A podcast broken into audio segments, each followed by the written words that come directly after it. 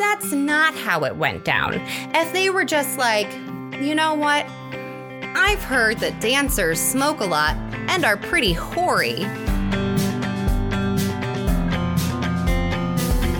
Welcome to A Book and a Dream with Megan O'Russell, an author's adventure in writing, reading, and being an epic fangirl.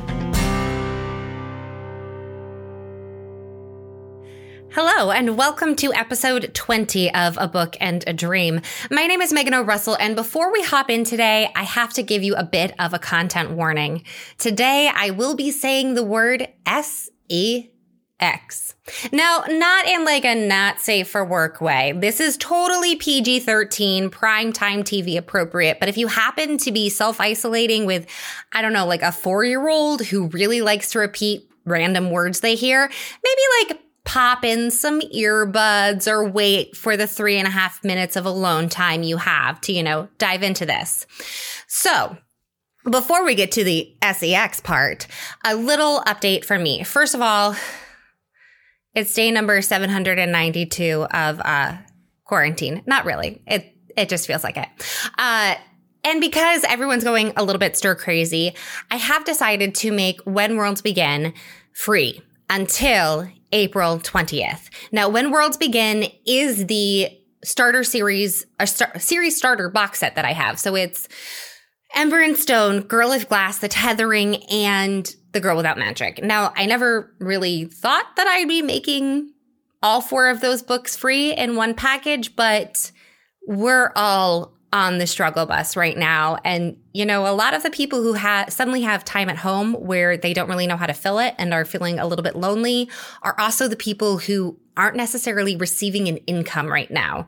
So if you need an escape, go to www.books2read.com/When Worlds Begin, and the 2 is the digit, not the TWO, and download your free copy. It's on basically every major ebook retailer. Find a little bit of escape.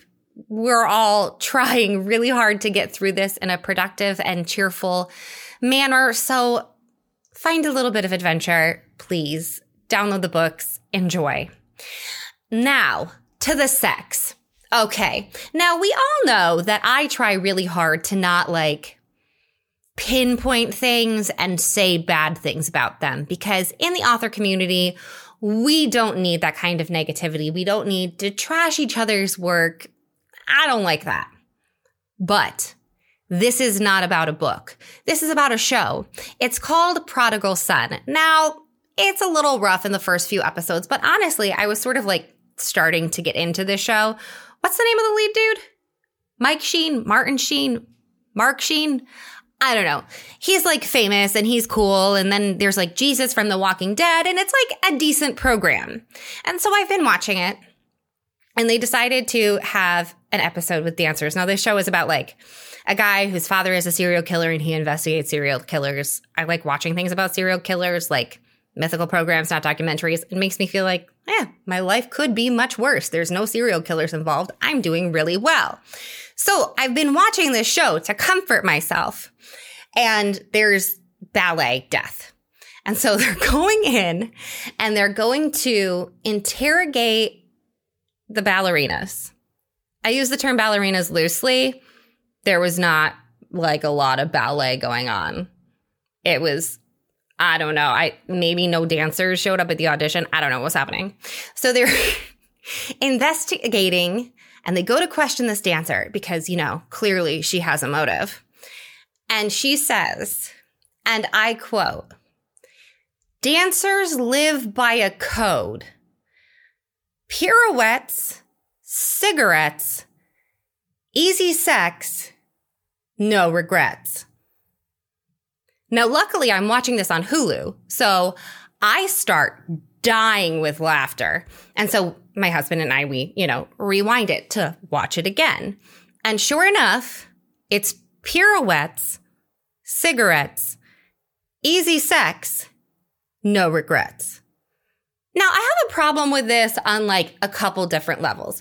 Let's just first of all break it down on this is our code level.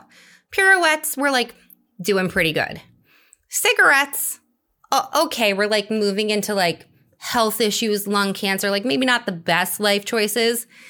Easy sex.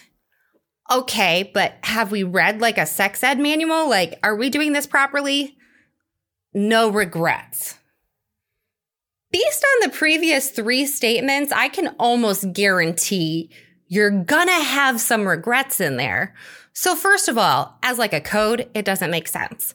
Second of all, as someone who has spent their life in dance, did I miss something? Was there like some secret dancer meeting when they were like, guys, we have this code, but don't tell Megan. Maybe this could explain some things. Like, I've been missing out on this secret language of pirouettes, cigarettes, easy sex, and no regrets. Like, what? How did this happen? But mostly, who agreed to put that in the script? Like, did they interview some dancers and the dancers were like, you know, it would be really funny. Let's tell them that this is a code that we like. I'll live by and see if they put it on the show, which granted could happen. Like that would be hysterical. If you were in a focus group and they were like, tell us about dancing. And someone raised their hand and was like, this is the code we live by.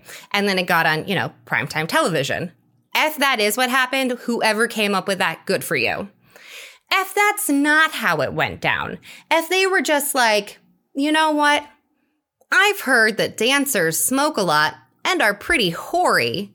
That's like kind of an issue. That's sort of like a negative stereotype to put on people who literally pour their blood, sweat, tears, joint issues, future arthritis, ripped tendons, and, you know, everything else into their art for like not the best pay and like a lot of disappointment and rejection. Maybe we shouldn't, you know, stereotype them as a bunch of cigarette smoking sluts who don't know when they've made bad decisions. Maybe that's like not the best way to present this group of artists to the country. And then it made me wonder how many people go into writing this script. How many well-paid people who probably have like a 401k and health insurance were sitting in a room and were like, let's put this in an episode. That's a great idea. And it made me realize that I'm way too hard on myself sometimes.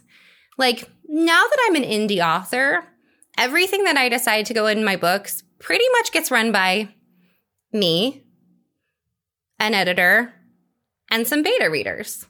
That's it. And if I decide, like, no, I'm keeping in the pirouettes, cigarettes, easy sex, and no regrets, there is no one who can tell me that I can't.